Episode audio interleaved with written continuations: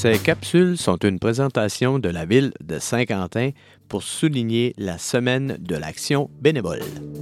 Le bénévolat, pour moi, ça représente peut-être une personne ou un groupe de personnes qui ont quelque chose à cœur puis qui donnent du temps pour euh, que cet organisme-là que peu importe que ça fonctionne. C'est du monde qui donne de leur temps.